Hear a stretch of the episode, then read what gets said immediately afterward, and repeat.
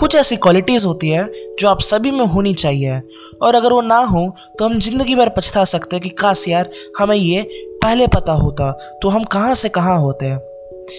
Hello दोस्तों, मेरा नाम है अवरल पाठक और आप सुन रहे हैं ग्रेट आइडियाज़ ग्रेट लाइफ आज के पॉडकास्ट में ऐसी पाँच बातें मैं आपको बताऊँगा जो आपको काफ़ी ज़्यादा इंप्रूव कर सकती है और मोटिवेट कर सकती है। तो चलिए पॉडकास्ट को स्टार्ट करते हैं। तो सबसे पहली क्वालिटी आती है the arm length theory anything can be improve human brain limitations को जड़ से उखाड़ के हटाने के लिए मुझे अर्थ आर्म थ्योरी बहुत ज़्यादा पर्सनली पसंद है। बेसिकली ये थ्योरी कहती है कि अगर आपको अर्थ की एज को मेज़र करना है तो तो अपने बाजू को सीधा करके अपनी उंगलियाँ स्ट्रेच कर दीजिए इससे हम पूरी अर्थ की हिस्ट्री और मेजर इवेंट के बारे में जान सकते हैं और हमें यह भी पता लगेगा कि हम ह्यूमन कितने छोटे स्पैन के लिए अर्थ पे आए हैं। तो अगर हम अपने चीन पे अपनी इंडेक्स फिंगर रखते हैं तो हमें पता लगता है कि हमारा ये अर्थ 4560 मिलियन ईयर पुराना है। मतलब इतने साल पहले हमारे अर्थ बना था। अब हमारे सोलर के पास मार्स प्लैनेट जितना ही बड़ा एस्ट्रॉयड अर्थ को आके टक्कर मारा था जिससे अर्थ के दो टुकड़े हो गए थे। जी हाँ आज हम ही उस दो टुकड़े को चाँद बुलाते हैं और एक टुकड़े को हमारा प्यारा अर्थ बुलाते हैं। हमारे आम पीठ के पास चार हज़ार मिलियन साल पहले लाइफ फॉर्म अर्थ पे बनी मतलब एक बैक्टीरिया का जन्म हुआ। और उसके बाद मिलियंस ऑफ़ साल तक कुछ एक्साइटिंग हुआ ही नहीं। बट हमारे एल्बो के पास बैक्टीरिया से यूक्रियोटिक सेल बने। फिर अगले एक बिलियन साल तक कुछ भी एक्साइटिंग नहीं हुआ, सब कुछ बोरिंग था। काफ़ी सारे साइंटिस्ट इसे लेजी टाइम बोलते हैं। और हमारे पाम के आसपास मल्टी सेल ऑर्गेनिज्म बनने लग गए। हमारे फिंगर टिप के आसपास बिग लिजर्ड यानी डायनासोर बन चुके थे। फिर एक बड़ा सा एस्ट्रॉयड अर्थ से टकराया और ये सारे डायनासोर्स खत्म हो गए। और वार्म ब्लडेड एनिमल्स आ गए, जैसे कि मैमल्स और इस इंडेक्स फिंगर के लास्ट सेगमेंट के लास्ट हिस्से में एब्स आने लग गए। और हमारे इंडेक्स फिंगर के नाखून के लास्ट मिलीमीटर एरिया जो हमें दिखता भी नहीं है, उसमें हम इंसान बने। ये लास्ट सेगमेंट करीब तीन लाख सालों का था और इसमें हमने अपने रिलीजन्स बनाए। हमने ये डिसाइड किया कि एक लड़का क्या पहनेगा, एक लड़की क्या पहनेगी। अब इसी हिस्से में कॉन्फ्लिक्ट होने लग गए कि हमारा रिलीजन पुराना है, हमारा रिलीजन पुराना है। लेकिन आप इतने छोटे हिस्से को अपने नाखून से काट लिए तो आप पता भी नहीं लगेगा कि क्या हुआ। आपने पूरे ह्यूमन हिस्ट्री को एक ही झटके में हटा दिया। हमारे innovation car aeroplane Google YouTube हर चीज़ गायब हो गई। आपने इसे पूरे अर्थ हिस्ट्री से हटा दिया। एनीवेज बट अब आता है कि ये सब के पीछे पॉइंट क्या था? तो पॉइंट ये है, जो हमने अपने माइंड में लिमिटेशन सेट कर रखे हैं, जो रूल सेट कर रखे हैं, उन लोगों ने बनाई है, जिनकी पीढ़ियों की लाइफ अर्थ के लाइफ के सामने एक नाखून के छोटे से हिस्से जितना है। So think that you are limitless and go and complete your dreams next point कहती है the determinant mind is more important than intelligent mind imagine करिए ऐसा आदमी जो बहुत ज़्यादा डिटर्मेंट है। इसका मतलब वो जो ठान लेता है, वो करके ही रहता है।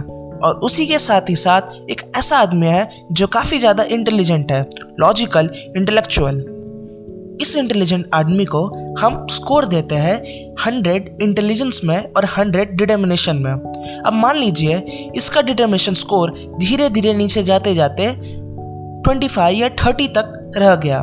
लेकिन अभी भी ये इंटेलिजेंट हंड्रेड परसेंट है।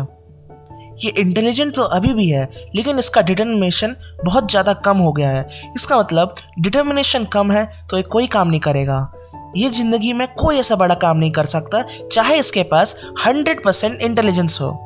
अब ऐसा इमेजिन करिए दूसरे आदमी के साथ, जिसका डिटर्मिनेशन तो हंड्रेड है और इंटेलिजेंस भी हंड्रेड है, लेकिन किसी कारणों से धीरे धीरे उसका इंटेलिजेंस धीरे धीरे नीचे गिर रहा है।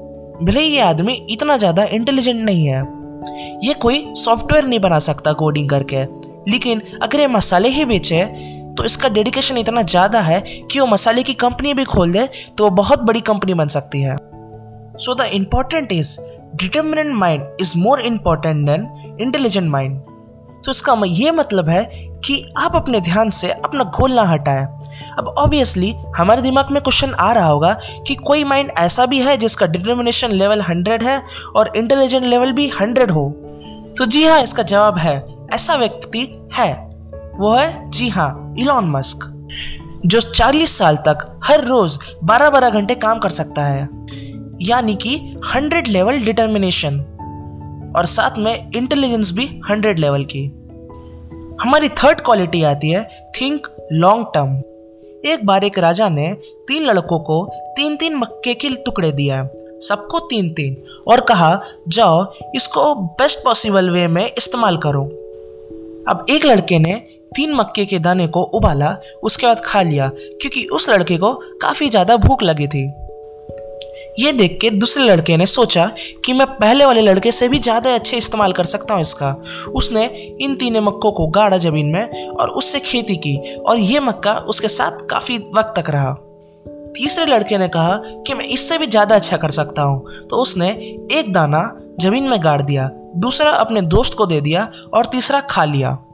अब जिस मक्के को उसने गाड़ा था, उससे 200 मक्के के स्टेम्स निकले, जिसमें से आधा तो उसने वापस से गाड़ दिया और आधा अपने पास रख लिया। स्टोरी का मतलब यह है कि जीतेगा वही जो सबसे लंबी विजन रखेगा। और अगर हम अभी शॉर्ट टर्म डिसीज़न लेंगे तो उससे मिलने वाला शॉर्ट टर्म रिवॉर्ड ही होगा। फिर चाहे वो फाइनेंशियल डिसीज़न हो हेल्थ डिसीज़न हो, या रिलेशनशिप डिसीज़न हो। फोर पॉइंट कहता है keep a open mind try to create win win situation हम में से काफ़ी लोगों ने कहानी सुनी होगी कि कछुए और खरगोश की रेस होती है। कछुआ जाते रहता है और खरगोश सो जाता है ब्ला ब्ला ब्ला लेकिन रियल में इनकी चार रेस हुई थी, ना कि एक। सेकेंड रेस में खरगोश अपनी खामियाँ जान जाता है और वो कछुए से कहता है कि मैं ज़्यादा ही ओवर कॉन्फिडेंट हो गया था, इसलिए मुझे एक और रेस करनी है। और इस रेस में खरगोश जीत जाता है, लेकिन कछुए की ईगो हर्ट हो जाती है। अब कछुआ उससे एक और रेस की बात करता है, जिसमें उसके मर्ज़ी के हिसाब से ट्रैक होगा। अब कछुआ एक ऐसा ट्रैक डिसाइड करता है, जिसके बीच में लेक हो। अब खरगोश भगते भगते लेक के पास तक तो पहुँच जाता है, लेकिन वो उसे पार नहीं कर पाता, क्योंकि उसे पता है, अगर वो पार करने की कोशिश करे तो डूब जाएगा। अब कछुआ धीरे धीरे आता है और लेक को पार करके ये रेस जीत जाता है। अब लास्ट में ये लोग fourth and final race decide करते हैं, जिसमें वो एक दूसरे को कम्पीट नहीं करेंगे, बल्कि मिलके अपनी रेस टाइमिंग को बेस्ट करेंगे। तो इसके स्टार्टिंग में रेस ट्रैक में खरगोश कछुए को अपने पीठ पे बैठा के लेके जाता है और लेक के पास में रोक देता है। उसके बाद कछुआ खरगोश को अपने पीठ पे बैठाता है और उसे लेक पार करा देता है। अब इसे ही हम कहते हैं विन विन सिचुएशन हम तब बेस्ट परफॉर्म करते हैं जब हम साथ में मिल के काम करें, ना कि अकेले में एक दूसरे से कॉम्पीट करें। आप अकेले क्यों ही ना बेस्ट हो अपने फ़ील्ड में? लेकिन जब एक टीम मिल के काम करती है, तभी जाके वो सक्सेस अचीव करती है। नेक्स्ट मोस्ट इंपॉर्टेंट क्वालिटी कहती है act and not just think एक बहुत डेडिकेटेड राइटर अविरल अपने दोस्त से कहता है कि मुझे हफ्तों महीनों लग जाते हैं, लेकिन कुछ भी लिखने का मन नहीं करता। अविरल अपने दोस्त को बताता है कि राइटिंग बहुत क्रिएटिव काम है। उसे सबसे पहले तो हमें इंस्पायर होना पड़ता है, फिर ही जाके हम एक क्रिएटिव काम कर पाते हैं।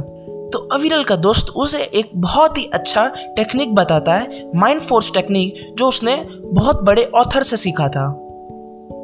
उस टेक्निक के हिसाब से उनके पास काफ़ी सारे डेडलाइन रहते हैं। इसलिए वो अपने डेस्क पे जाके बैठ जाते हैं और पेंसिल से पेपर पे कुछ भी लिखना स्टार्ट करते हैं। फिर धीरे धीरे उनका माइंड ऑर्गेनाइज करने लग जाता है और एक क्रिएटिव वर्क को एट द एंड आउटपुट लाता है।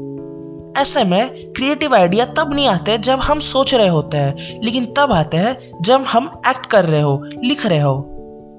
यानी कि एक्शन करना स्टार्ट कर दो, सिर्फ़ सोचो मत।